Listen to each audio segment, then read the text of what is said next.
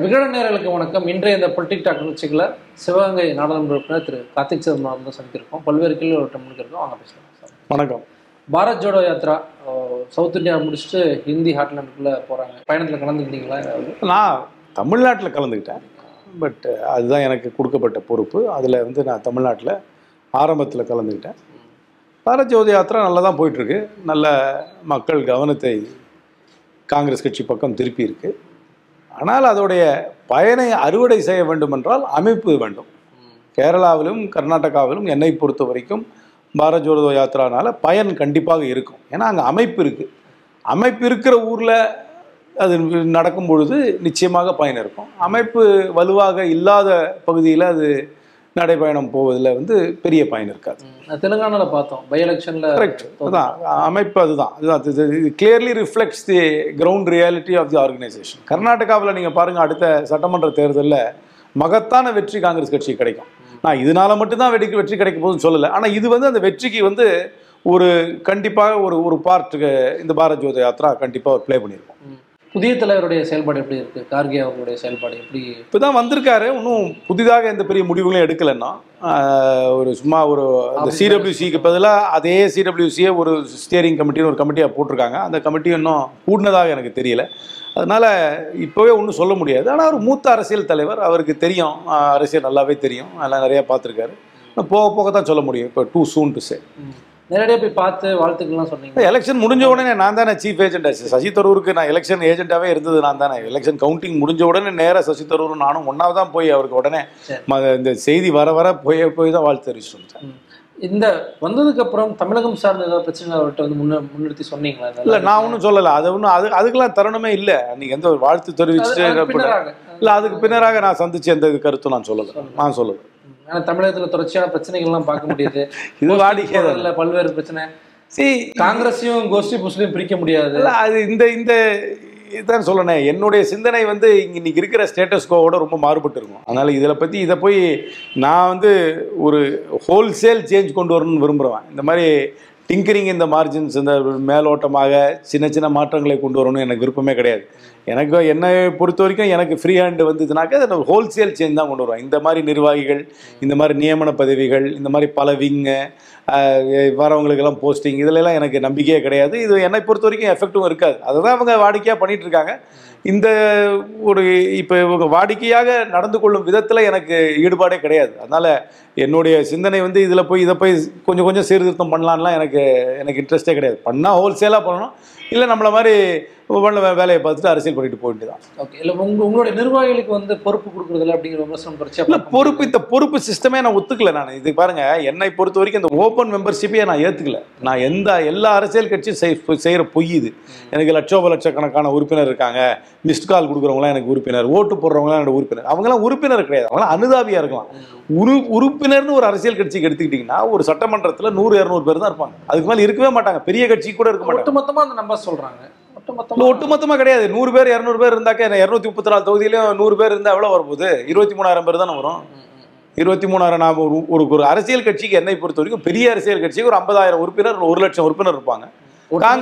ஒட்டுமொத்த மாநிலத்தில் சீரியஸான உறுப்பினர் ஒரு லட்சம் பேர் தான் இருப்பாங்க. டிஎம்கேக்கே ஒரு லட்சம் உறுப்பினர் தான் இருப்பாங்க. சீரியஸான உறுப்பினர்.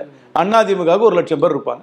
காங்கிரஸ் கட்சிக்கு ஒரு முப்பதாயிரத்துலேருந்து ஐம்பதாயிரம் பேர் சீரியஸான உறுப்பினர் இருப்பாங்க. இவங்க தான் சீரியஸ் பார்ட்டி பீப்புள். மற்றவங்களாம் வந்துட்டு போகிறது கூட்டத்துக்கு கூட்டு வர்றது அது மாதிரி பண்றதுல கமிட்டட் பார்ட்டிக்கு இருக்கவங்க தான் நான் என்னை பொறுத்த வரைக்கும் இந்த சீரியஸ் மெம்பர்ஸ்க்குள்ள தான் தேர்தல் நடத்தி அவர்களுக்குள்ள நிர்வாகிகளை தேர்ந்தெடுத்து அவர்கள் மூலமாக தான் வேட்பாளரை தேர்ந்தெடுக்கணும்னு சொல்கிறேன் ஆனால் அதுக்கு எல்லாரும் ஒத்துக்கிறாங்களா இல்லையான்னு எனக்கு தெரியல. என்னை பொறுத்த வரைக்கும் அதுக்கு ஒன்றும் நான் சொல்கிற கருத்துக்கு ஒன்றும் பெரிய வரவேற்பு இருக்கிற மாதிரி தெரியல. ஆனால் இதுதான் என்னுடைய கருத்து. நான் என்னுடைய மனசை மாற்றிக்கிறதுக்கு ஒன்றும் ஒன்றும் தருணமும் வரல. வேற யாரும் காரணமும் கொடுக்கல. ஆனால் இன்னைக்கு இருக்கிற இந்த மாதிரி பல விங் பல நீங்கள் பார்த்தீங்கன்னா ஆஃபீஸ் பேரர் லிஸ்ட்டே யாருக்குமே தெரியாது. இன்னைக்கு வந்து தமிழ்நாட்டு காங்கிரஸினுடைய துணைத் தலைவர் பேரெல்லாம் யாரையா ஒருத்தர் சொல்ல சொன்னால் யாருக்குமே சொல்ல தெரியாது. எனக்கு நிச்சயமா தெரியாது. அஹ், துணைத் தலைவராக இருக்கவங்களுக்கே இன்னொருத்தர் துணைத் தலைவரான்னு தெரியாது. அத்தனை பொதுச் செயலாளர் செயலாளர் இருக்காங்க. இந்த இந்த இந்த சிஸ்டத்தில் நான் ஏற்றுக்கவே இல்லை நான். இந்த சிஸ்டத்துல இருந்து மாறுபடுறீங்க.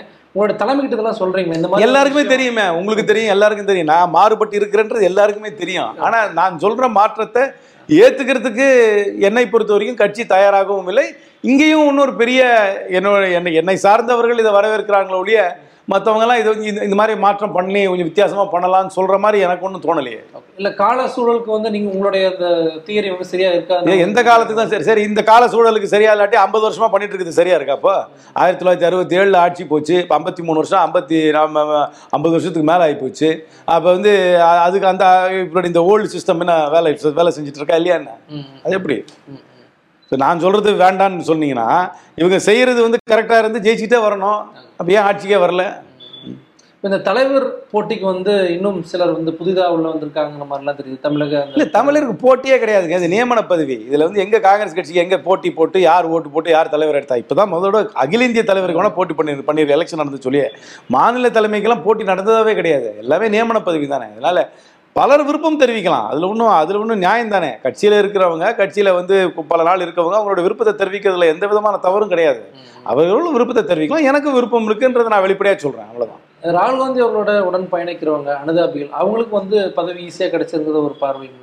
அப்படியெல்லாம் ஒன்றும் இல்லையே. அப்படிதான் கொடுக்கட்டும். சி என்னுடைய என்னை பொறுத்த வரைக்கும் பதவி யாருக்கு வேணால் கொடுக்கட்டும். ஆனால் ரிசல்ட் என்னன்னு பார்க்கணும்ல.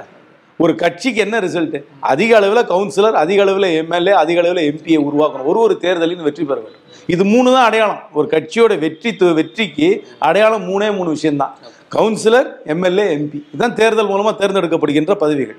நேரடி மக்கள் ஓட்டு போடுற. இந்த மக்கள் ஓட்டு போடுகின்ற தேர்தலில் வெற்றி பெறக்கூடிய யுக்தியை யார் கையாண்டு அவர்களுக்கு பொறுப்பு கொடுத்தா நான் ஏத்துக்க தயாரா தான் இருக்கேன். இப்ப அதிகமா இருக்குல்ல சார் தமிழகத்துல? எங்க இருக்கு அதிகமா? எப்படி இருக்கு? கடந்த காலத்தோட இல்லையா. இல்ல கூட்டணினால தானே ஜெயிக்கிறான். கூட்டணினால பதினெட்டு சீட்டு தான் ஜெயிக்கிறான். ஆனா போன தனித்து சொல்றீங்க. தனித்து இல்ல கட்சி வந்து உள்ளாட்சியில எல்லாம் எங்களுக்கு ஒன்றும் பெரிய பிரதிநிதித்துவமே இல்லையே. எங்களுக்கு ஒன்றும் பெரிய பிரதிநிதித்துவம் இல்லையே. பெரிய அளவில் ஒன்றும் வரலையே. கூட்டணியில் இருந்தாலும் எங்களுக்கு ஒன்றும் பெரிய கட்சி பலமாக இருந்து நேரடியாக தேர்தலை சந்திக்கும் அளவுக்கு கட்சியை வளர்க்க வேண்டும். நான் கூட்டணி வேண்டாம்னு சொல்ல. கண்டிப்பா கூட்டணி தேவை. ஆனா கட்சி பலமாக இருக்க இருக்க தான் கூட்டணியிலையும் நமக்கு வெயிட் கூடும். அதிமுக கூட கூட்டணி எல்லாம் பேச்சுவார்த்தைகள்லாம் அப்படியே போகுதுங்களா இல்லை இல்லை அப்படியெல்லாம் ஒன்றும் கிடையாது. நாங்கள் டிஎம்கே கூட நல்ல கூட்டணியில் இருக்கிறோம். அவங்க பொலிட்டிக்கல் பிராட் ஐடியாலஜிக்கல் கம்பேட்டபிலிட்டி இருக்கு. இது செக்குலரிசம் ஃபெடரலிசம் இந்த ஹிந்தி எதிர்ப்பு இதுல எல்லாம் நாங்கள் காங்கிரஸும் டிஎம்கேயும் உறுத்துமா இருக்கோம். என்னை பொறுத்த வரைக்கும் கூட்டணி எல்லாம் நல்லா வலுவா வலுவாக தான் இருக்கு. வருகின்ற பாராளுமன்ற தேர்தலில் என்னை பொறுத்த வரைக்கும் திராவிட முன்னேற்ற கழகம் காங்கிரஸ் கட்சி கூட்டணி இன்னும் ரெண்டு மூணு கட்சி சேர்றதுக்கு கூட வாய்ப்பு இருக்கு. பலமான கூட்டணியாக இருக்கும். நல்ல வெற்றி கிடைக்க போகுது.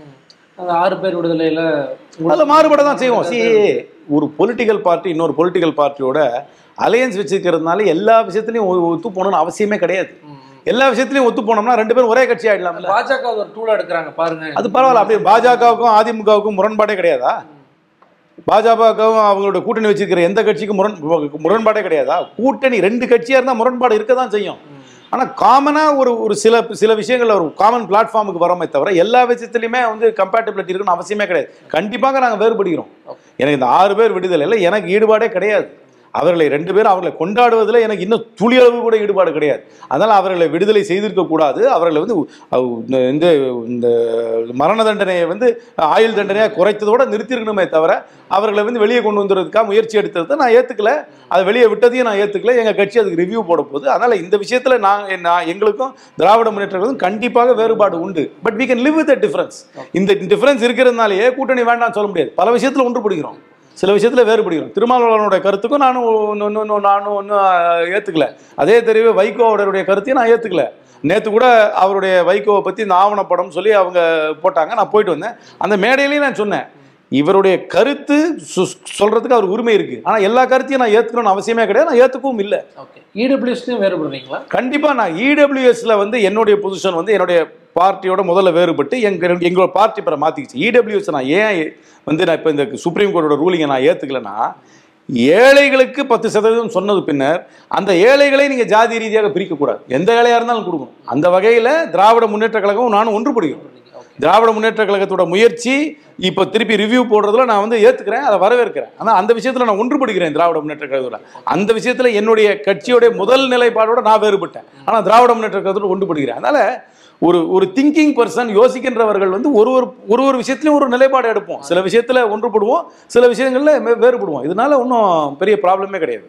எப்படி இருக்குது பதினெட்டு மாத கால திமுக ஆட்சி? சி முதலமைச்சரை பொறுத்த வரைக்கும் ஒரு வெளிப்படையான முதலமைச்சர் அடிக்கடி மக்களை சந்திக்கின்ற முதலமைச்சர் மக்களிடம் அடிக்கடி உரையாடுகின்ற முதலமைச்சர் மக்கள் பார்வையில் இருக்கின்ற முதலமைச்சர் நல்ல பேர் இருக்கு. எந்த கவர்மெண்ட்டாக இருந்தாலும் சில நிறை குறைகள் இருக்க தான் செய்யும். தேர்தல் அறிக்கையில் ஒன்று சொல்லியிருப்பாங்க. சிலதை வந்து நி- நிறைவேற்றிக்க முடியும். அரசாங்கத்துக்கு வந்தப்புறம் தான் அதோட நிதி நிதி நிலை புரிந்திருக்கும். அதனால் சில நெருடல் இருக்கும். ஆனால் ஓவராலாக பார்க்கும்பொழுது நான் வந்து டூர் பண்ணும்பொழுது ஒன்றும் பெரிய அதிருப்தியெல்லாம் ஒன்றும் கிடையாது. வரவேற்பு தான் அந்த அரசாங்கத்துக்கு ஒன்றும் ஒரு நல்ல பெயர் தான் இருக்குது அதனால் ஒன்றும் ஒரு இதை போய் வந்து ஒரு ஒரு ஒரு ஒரு- ஒரு ஒரு வரி பண்ணுற அளவுக்குலாம் ஒன்றும் பெரிய ஸ்லைடெல்லாம் ஒன்றும் கிடையாது. நல்ல பேர் தான் இருக்குது ஓகே இன்னைக்கு இபிஎஸ் அவர்கள் ஆளுநர் பார்த்து அறிக்கையெல்லாம் கொடுத்துருக்காரு. சட்ட ஒழுங்கு சரியில்லை பல்வேறு பிரச்சனைகளை வந்து திமுக அரசு வந்து எதிர்கொள்ள அர- ஒரு எதிர்க்கட்சி வாடிக்கையாக செய்ய வேண்டிய காரியங்களை அவர் செஞ்சு கொண்டு இருக்கிறார் அவர் முதல்ல அவர் அவருடைய இன்டர்னல் பாலிடிக்ஸ் இன்டர்னல் பவர் ஸ்ட்ரகிளை சால்வ் பண்ணிக்கணும். அது கொஞ்சம் லைம் லைட்டில் இருக்கிறதுக்கு அவங்க பண்ணிகிட்டே தான் இருப்பாங்க. அதனால ஒன்றும் கிடையாது. அதனால் அண்ணா திராவிட முன்னேற்றங்களும் ஒரு பெரிய அரசியல் கட்சின்னு ஏற்றுக்கிறேன் அதனால் மக்கள் மத்தியில் ஒன்றும் ஒரு பெரிய அதிருப்தியோ எல்லாம் கிடையாது. முதலமைச்சருக்கு இன்னும் நல்ல பேர் நல்லாவே இருக்கு. நீங்க வெளிநாட்டுல படித்தவர் நீங்க. பிடிஆர் அவர்களும் வெளிநாட்டுல படிச்சுட்டு போன அமைச்சர் இருக்காரு. எப்படி பாக்குறீங்க செயல்பாடுகளெல்லாம் சரி வெளிநாட்டில் படிச்சதுனாலே பார்க்கணும்னு கிடையாது. நிதி நிதி சார்ந்து உங்களுக்கு. அதனால கேட்குறேன் அவர் இந்த வெள்ளை அறிக்கையை விட்டதை நான் வந்து முழுமையாக ஏற்றுக்கொள்கிறேன். அந்த வெள்ளை அறிக்கையை விட்டது வந்து ஒரு ஒரு குட் ஃபர்ஸ்ட் ஸ்டெப் வந்து தமிழ்நாட்டுடைய உண்மையான நிதி நிலை என்ன? நமக்கு என்ன பணம் இருக்குது நமக்கு என்ன இல்லை? எந்தெந்த செக்டரில் நமக்கு ப்ராப்ளம் இருக்குன்னு சொல்லியிருக்காரு. ஆனால் அவர் வந்து ஒரு ஒரு அரசாங்கத்தில் ஒரு சின்ன அங்கம் தான் இது வந்து திராவிட முன்னேற்ற கழக அரசாங்கம் திரு ஸ்டாலினோட தலைமையில் இருக்கும் அரசாங்கம் தான். அதுக்கு தான் நம்ம மார்க் போட முடியும் தவிர தனிப்பட்ட முறையில் போய் அவருக்கு நான் போய் ஒரு ஒரு ரேட்டிங் போடுறது ஒன்றும் தேவையில்லை. இது வந்து அரசாங்கம் இந்த அரசாங்கம் என்னை பொறுத்த வரைக்கும் மக்கள் மனதில் ஒன்றும் ஒரு பெரிய அதிருப்தியை ஏற்படுத்தவில்லை. இல்லை இப்போ மோடி அரசோட நிதியை சார்ந்த விஷயங்கள் ஏதாவது நிதி அது கரெக்ட் தான். ஃபெட்ரலிசம் பாயிண்ட் ஆஃப் வியூ பார்க்கும்பொழுது மத்திய சர்க்கார் வந்து அவர்களுடைய இந்த இந்த இந்த ஜிஎஸ்டி வரி பாக்கியாக இருந்தாலும் சரி இந்த ரெவென்யூ ஷேரிங்காக இருந்தாலும் சரி செஸ் வரியை போட்டு ஸ்டேட்டோட பங்குகள். அதெல்லாம் பல பேர் புரிஞ்சுக்க மாட்டேங்கிறாங்க. வரியை கூட்டினால் அந்த வரியை வந்து மாநிலத்தோடு பங்கிட வேண்டும்.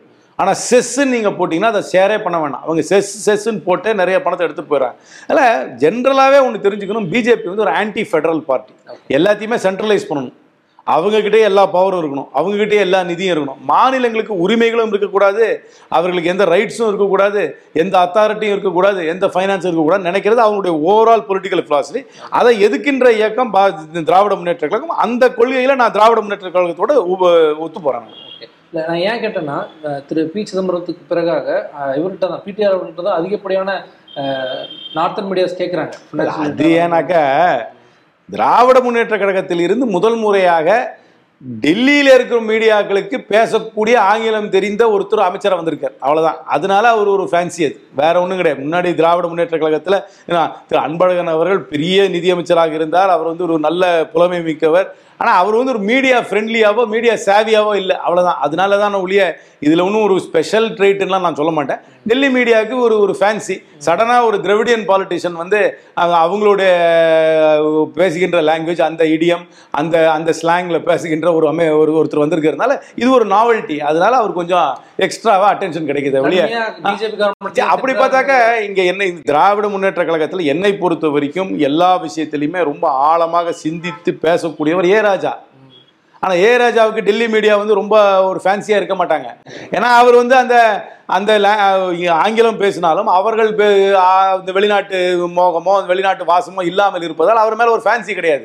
பிடிஆர் வந்து ஒரு ஒரு ஒரு ஒரு ஒரு ஒரு ஒரு இந்த வெளிநாட்டு சாயல் இருக்கிறதுனால இன்னும் டெல்லி மீடியாவுக்கு கொஞ்சம் பிடிச்சி போச்சு. என்னையே இன்டர்வியூ பண்ணுறது அதுக்கு தானே. ஏன்னா மற்றவங்களோட ஏன்னா அவங்க கொஞ்சம் கொஞ்சம் கொஞ்சம் ஐடென்டிஃபிகேஷன் ஈஸியாக இருக்கிறதுனால பண்ணுறாங்க இதனால ஒன்றும் இதனால ஒன்றும் எங்களுக்கு ஸ்பெஷல் குவாலிட்டியோ ஸ்பெஷல் அபிலிட்டியோ ஸ்பெஷல் நாலேஜ் இருக்குன்னா அர்த்தமே கிடையாது. என்னை பொறுத்த வரைக்கும் நான் கவனித்த வரைக்கும் அந்த திராவிட முன்னேற்ற கழகத்தில் எல்லா விஷயங்களிலுமே ஆழமாக சிந்தித்து கருத்து சொல்லக்கூடிய ஒரு ஏ ராஜா தான்.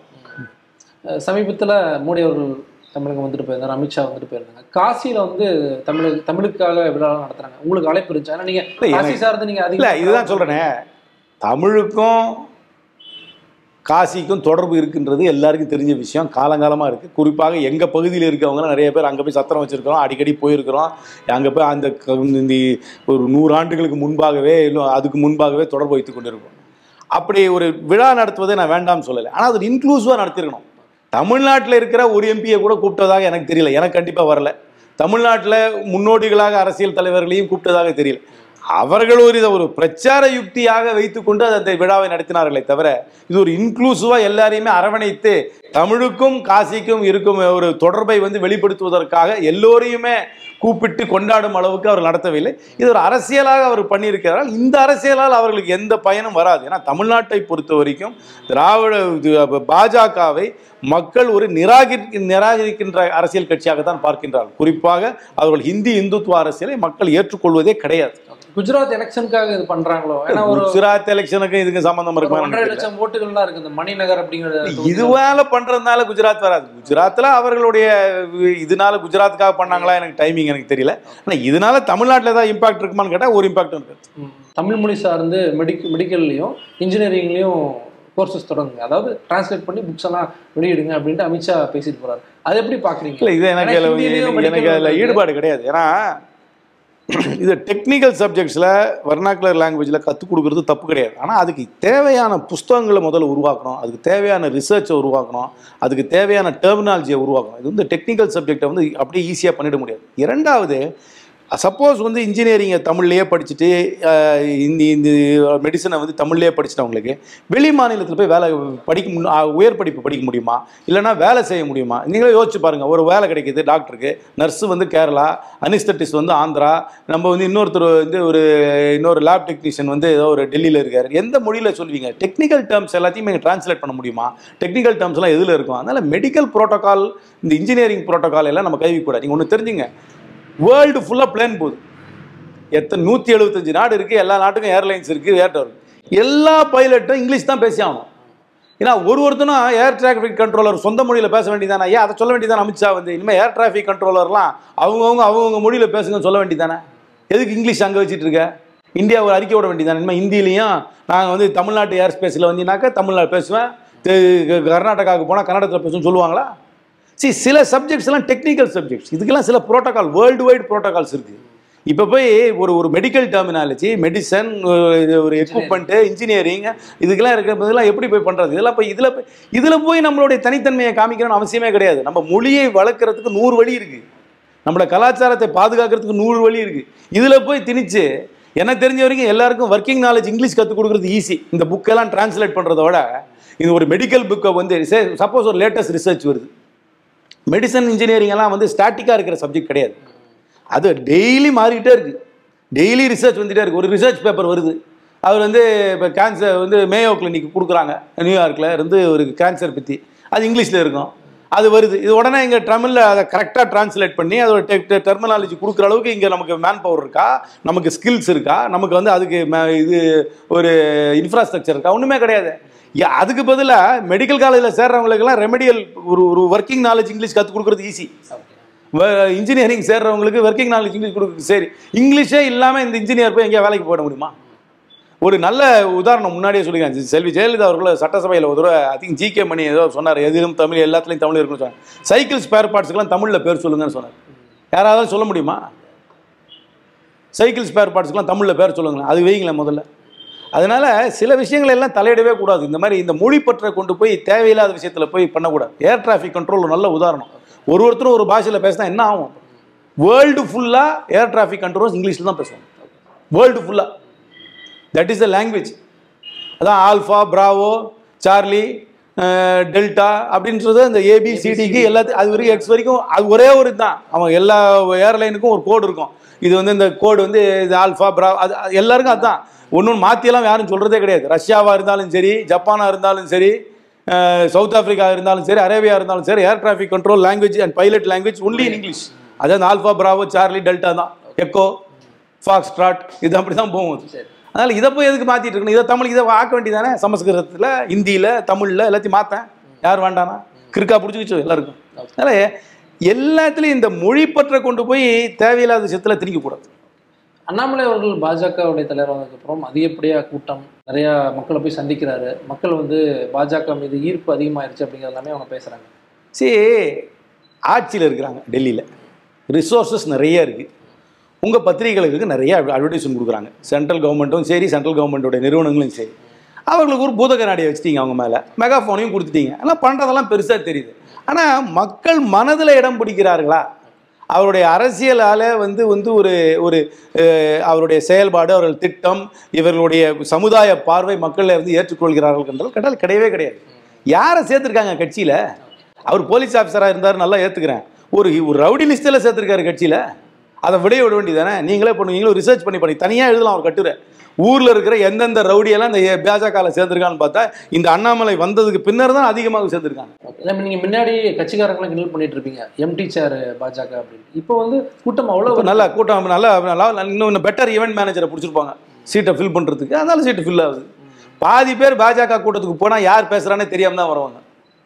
எங்கள் ஊரில் வந்து அமித்ஷா பேசிட்டு போனார். நடிகர் சந்தானம் தான் பேசிட்டு போனார் நினச்சிட்டு போயிட்டாங்க சந்தான பாரதியா? சந்தான பாரதி பேசினார் நினச்சிட்டு போயிட்டாங்க. அதனால இது ஒன்றும் ஒரு அவங்க என்ன பொலிட்டிக்கல் தாட் என்ன அவங்க சித்தாந்தத்தை மக்கள் ஏற்றுக்கொள்கிறார்களா இல்லையா தான் பார்க்கணும். அவருடைய சமுதாய பார்வையை தமிழ்நாடு ஏற்றுக்கொள்கிறதா இல்லையா தான் பார்க்கணுமே தவிர ஏதோ அவருடைய social media team IT wing Facebook like Twitter லைக்கை வச்சுக்கிட்டு நம்ம வளருதுன்னு சொல்கிறதெல்லாம் ஏற்றுக்க முடியாது. விஜய் அவர்கள் வந்து அரசியலுக்கு வராது பல வருடங்களாக சொல்லிட்டு இருக்காங்க. சமீபத்தில் கூட்டங்கள்லாம் நடந்திருக்கு. அரசியலுக்கு வந்தால் நீங்கள் எப்படி அதை பார்ப்பீங்க? சரி யார் வேணால் அரசியலுக்கு வரலாம். ஆனால் திரையுலகத்தில் இருக்கிறவங்க வந்து அந்த தவறை செஞ்சிடக்கூடாது. வந்து ஒரு அரசியல் கட்சியை நடத்துவது என்பது சாதாரண விஷயம் கிடையாது. அதனால் திரையுலகத்தில் அவர்களுக்கு வந்து வரவேற்பு இருக்கிறது அவர்களுடைய நடிப்பு அவருடைய பர்சனாலிட்டிக்கு வரவேற்பு இருக்கிறது. அதனாலேயே நான் வந்து பொது வாழ்க்கைக்கு வந்து நான் பொது வாழ்க்கையில் தலைவராகிடலாம் நினைக்கிற அந்த மிஸ்டேக்கை பண்ணிடக்கூடாது. அந்த வகையில் ரஜினிகாந்தை பாராட்டம் அதை உணர்ந்தவர். அவருக்கு பல ப்ரெஷர் பல பேர் கொடுத்தாங்களே ஒழிய கடைசியில் அவர் உணர்ந்து அதுக்கு வந்து ஒரு முற்றுப்புள்ளி வைத்தார். என்னை பொறுத்த வரைக்கும் அது வந்து ஒரு மிஸ்அட்வென்ச்சராக தான் இருக்கும். ஒரு அரசியல் கட்சியை நடத்துவது சாதாரண விஷயமே கிடையாது. என்னையே பல பேர் நான் கேட்க நான் சொல்லுவேன் கலைஞருடைய சிறப்பு என்னவென்றால் ஐந்து முறை முதலமைச்சராக இருந்தது கிடையாது. பதிமூணு ஆண்டுகள் ஆட்சியில் இல்லாத போது கட்சியை இப்போ கட்டி காத்தது தான் அவருடைய சிறப்பு. ஒரு கட்சியை நடத்துவது என்றது ஒரு சாதாரண விஷயம் கிடையாது. ஆனால் அது ஒரு ஒரு ஃபுல் டைம் வேலை. அது லைவாக இருக்கணும். அதை வந்து ஒரு க எடுத்துகிட்டு போகிறதுக்கு அந்த டிசிப்ளின் அந்த ஸ்ட்ரக்சர்லாம் என்னை பொறுத்த வரைக்கும் திரையுலகத்துலேருந்து வரவங்களுக்கு இருக்குமான்னு எனக்கு சந்தேகம் தான் அவர்களுக்கு தனி டேலண்ட் நான் இல்லைன்னே சொல்ல தனி டேலண்ட்டாக அவங்களுக்கு வேறு டேலண்ட் இருக்குது ஆனால் இந்த டேலண்ட் அவங்களுக்கு இருக்கான்னு கேட்டால் அது கொஞ்சம் சிரமமாக தான் இருக்கும். அந்த முயற்சியில் அவங்க ஈடுபட்டாங்கன்னா அது ஒரு மிஸ்அட்வென்ச்சராக தான் முடியும். அதான் தமிழ்நாட்டோட சரித்திரமும் நீங்கள் பார்த்தீங்கன்னா எல்லாரும் எம்ஜிஆர் ஜெயலலிதா என்னமோ திரையுலகத்திலேருந்து வந்து ஜெயிச்சாங்கன்னு சொல்கிறாங்க அது தப்பு. அவர் ரெண்டுமே வந்து ஒரு அவர் ஒரு பெரிய அரசியல் கட்சியிலேருந்து உடைத்து இன்னொரு அரசியல் கட்சியை உருவாக்கி அந்த அரசியல் கட்சியோட பேஸை வச்சு தான் அவர் வந்தார் வழி அவருடைய ரசிகர் மன்றத்தை வச்சு வந்து அவர் ஜெயிக்கல. அதே மாதிரி செல்வி ஜெயலலிதா வந்து ஏற்கனவே இருந்த ஒரு அரசியல் கட்சிக்கு தலைவராக போய் தான் வந்தாங்களே ஒழிய புதுசாக ஒரு அரசியல் கட்சியெல்லாம் உருவாக்கல. அதனால் புதிய அரசியல் கட்சியை திரையுலகத்தில் இருந்து வந்து வ- வருபவர்கள் வந்து ஆரம்பித்து அதுக்கு என்ன அதுக்கு என்ன ஒரு என்ன what be the rise on வாங்க ஒரு காரணம் வேண்டும். ஒரு அரசியல் கட்சிக்கு ஒரு காரணம் வேண்டும். என்ன காரணத்துக்காக அந்த அரசியல் கட்சி வருகிறது? எந்த ஒரு சமுதாய காரணத்துக்காகவோ அரசியல் காரணத்துக்காக வர வேண்டும். அந்த காரணம் இல்லாமல் என்னை ரசிக்கின்றார்கள் அதற்காக நான் ஒரு அரசியல் அரசியல் கட்சியை ஆரம்பிக்கிறேன்னு சொன்னால் அதுக்கு வந்து ஒரு ஒரு ஒரு ஒரு ஒரு ஒரு சென்ட்ரிஃபியூகல் ஃபோர்ஸே இருக்காது. அது கொலாப்ஸ் எட்டு ஆண்டுகள் நிறைவு பண்ணியிருக்காங்க பாஜக. மிக முக்கியமான மாநிலங்களில் தேர்தல்லாம் வர இருக்குது எப்படி பார்க்குறீங்க இந்த எட்டு ஆண்டு கால பயணம்? ஏன்னா டெல்லியில் நீங்கள் வந்து நிறைய பயணம் மற்ற மாநிலங்கள் நீங்கள் போயிருக்கீங்க. மக்கள் எப்படி பார்க்குறாங்க? சரி இது வந்து ஒரு டேஞ்சரஸ் கவர்மெண்ட் ஆனால் இவர்கள் சொல்லும் அஜெண்டாவை ஹிந்தி பேசும் மாநிலங்கள் ஏற்றுக்கொள்கிறார்கள். அவர்களுக்கு என்னன்னா நீங்கள் மனநிலைனா ஆன்டி முஸ்லீமாக இருந்தால் மட்டும் போதும். பொருளாதாரம் எவ்வளோ பாதிக்கப்பட்டாலும் எனக்கு கவலை கிடையாது. கொரோனாவில் எவ்வளோ எத்தனை பேர் செத்தாலும் எனக்கு கவலை கிடையாது. சைனா எத்தனை கிலோமீட்டர் இந்தியாவுக்குள்ளே வந்தாலும் எனக்கு கவலை கிடையாது. இந்தியாவுடைய பண மதிப்பு வந்து கீழே போனால் எனக்கு கவலை கிடையாது. நீ ஆன்டி முஸ்லீமாக இருக்கியா? இந்த இந்துத்துவ அஜெண்டாவை முன்வைக்கிறியா? அதுவே எனக்கு போதும். ஏன்னா அவர்களுக்கு வந்து அந்த சமுதாயத்தில் எப்படின்னா இந்த பார்ட்டிஷன் அப்புறம் வந்து இந்த முகலாய ரூல் இது ரெண்டையுமே மனசில் வச்சுக்கிட்டு அதுக்கு என்னமோ இப்போ தீர்வு காண்ற மாதிரி நினச்சிட்டு அவங்க பண்ணிட்டு இருக்கிறாங்களே அந்த இது ஒரு வேரூன்றி விட்டது. அதனால அவர்களுக்கு அரசியல் ரீதியாக வெற்றி கிடைக்குது. ஆனால் இந்தியா சமுதாயத்தை வந்து அவர் பிளவுபடுத்தி விட்டார்கள் குறிப்பாக அந்த பதினைந்து சதவீத இஸ்லாமிய மக்களை வந்து இரண்டாம் ரக குடிமக்களாக ஆக்க வேண்டும் என்பதில் அவர்கள் தீவிரமாக இருக்கிறார். ஒரு ஒரு நாளும் அவர்களை வந்து மட்டம் தட்டி கொண்டே தான் செல்கிறார்கள். இது ரொம்ப அபாயகரமான இது. அவர்களுடைய இந்துத்துவாவுமே வந்து ஒரு ஒரு ஒரு என்ன நான் என்ன பொறுத்த வரைக்கும் ஒரு அயத்துலா இந்து- இந்துத்துவா அது வந்து அவர்கள் சொல்லும்படி தான் நீ வாழ வேண்டும். அவர்கள் சொல்லும்படி தான் நீ உணவு அருந்த வேண்டும். அப்படி தான் நீ வந்து உடை உடுத்த வேண்டும். உனக்கு இது வேண்டாம். அதனால ஒரு ஒரு ஒரு அயத்துல்லா இந்துத்துவா நம்ம ஊரில் மாதிரி ஒரு லிபரல் ஹிந்துவிசம் கிடையாது. அதனால் இது ரொம்ப டேஞ்சரஸ் தான். அவருடைய போக்கு ரொம்ப டேஞ்சரஸ் ஆனால் அதற்கு வந்து ஒரு மார்க்கெட் இருக்கு. இந்தி பேசுகின்ற மாநிலத்தில் ஒரு மார்க்கெட் இருக்கு. அதனால் அவர்களால் அரசியல் வெற்றி பெறுகிறார்கள். காங்கிரஸ்லயும் ஆர்எஸ்எஸ் கருத்துக்கு ஒத்து போறவங்களும் இருக்கிறது இல்ல. அப்படி எப்படி சொல் ஆர்எஸ்எஸ் கருத்துக்கு ஒத்து போறதுலாம் கிடையாதுங்க. எந்த ஒரு ரெண்டு நபர் எடுத்தாலும் பத்து கருத்து உங்களுக்கு இருக்கும். எனக்கு பத்து கருத்து இருக்கும். அதெல்லாம் ரெண்டு மூணு கருத்து ஒத்து போக தான் செய்யும். ரெண்டு பேரில் ஒத்து போவோம். ஒரு ஊரில் ஒத்து போவோம் ஒரு ஊரில் ஒத்து போக மாட்டோம் அதனால ரெண்டு பேரும் ஒன்றா சேர்ந்துட்டோம்னு அர்த்தம் கிடையாது. நாளைக்கு கிழ- சூரியன் வந்து கிழக்கில் தான் உதிக்குதுன்னு ஆர்எஸ்எஸ் சொல்லிச்சுன்னா நான் வேணாம் நான் சொல்ல முடியும். நான் ஏற்றுக்கு தானே முடியும் அதை?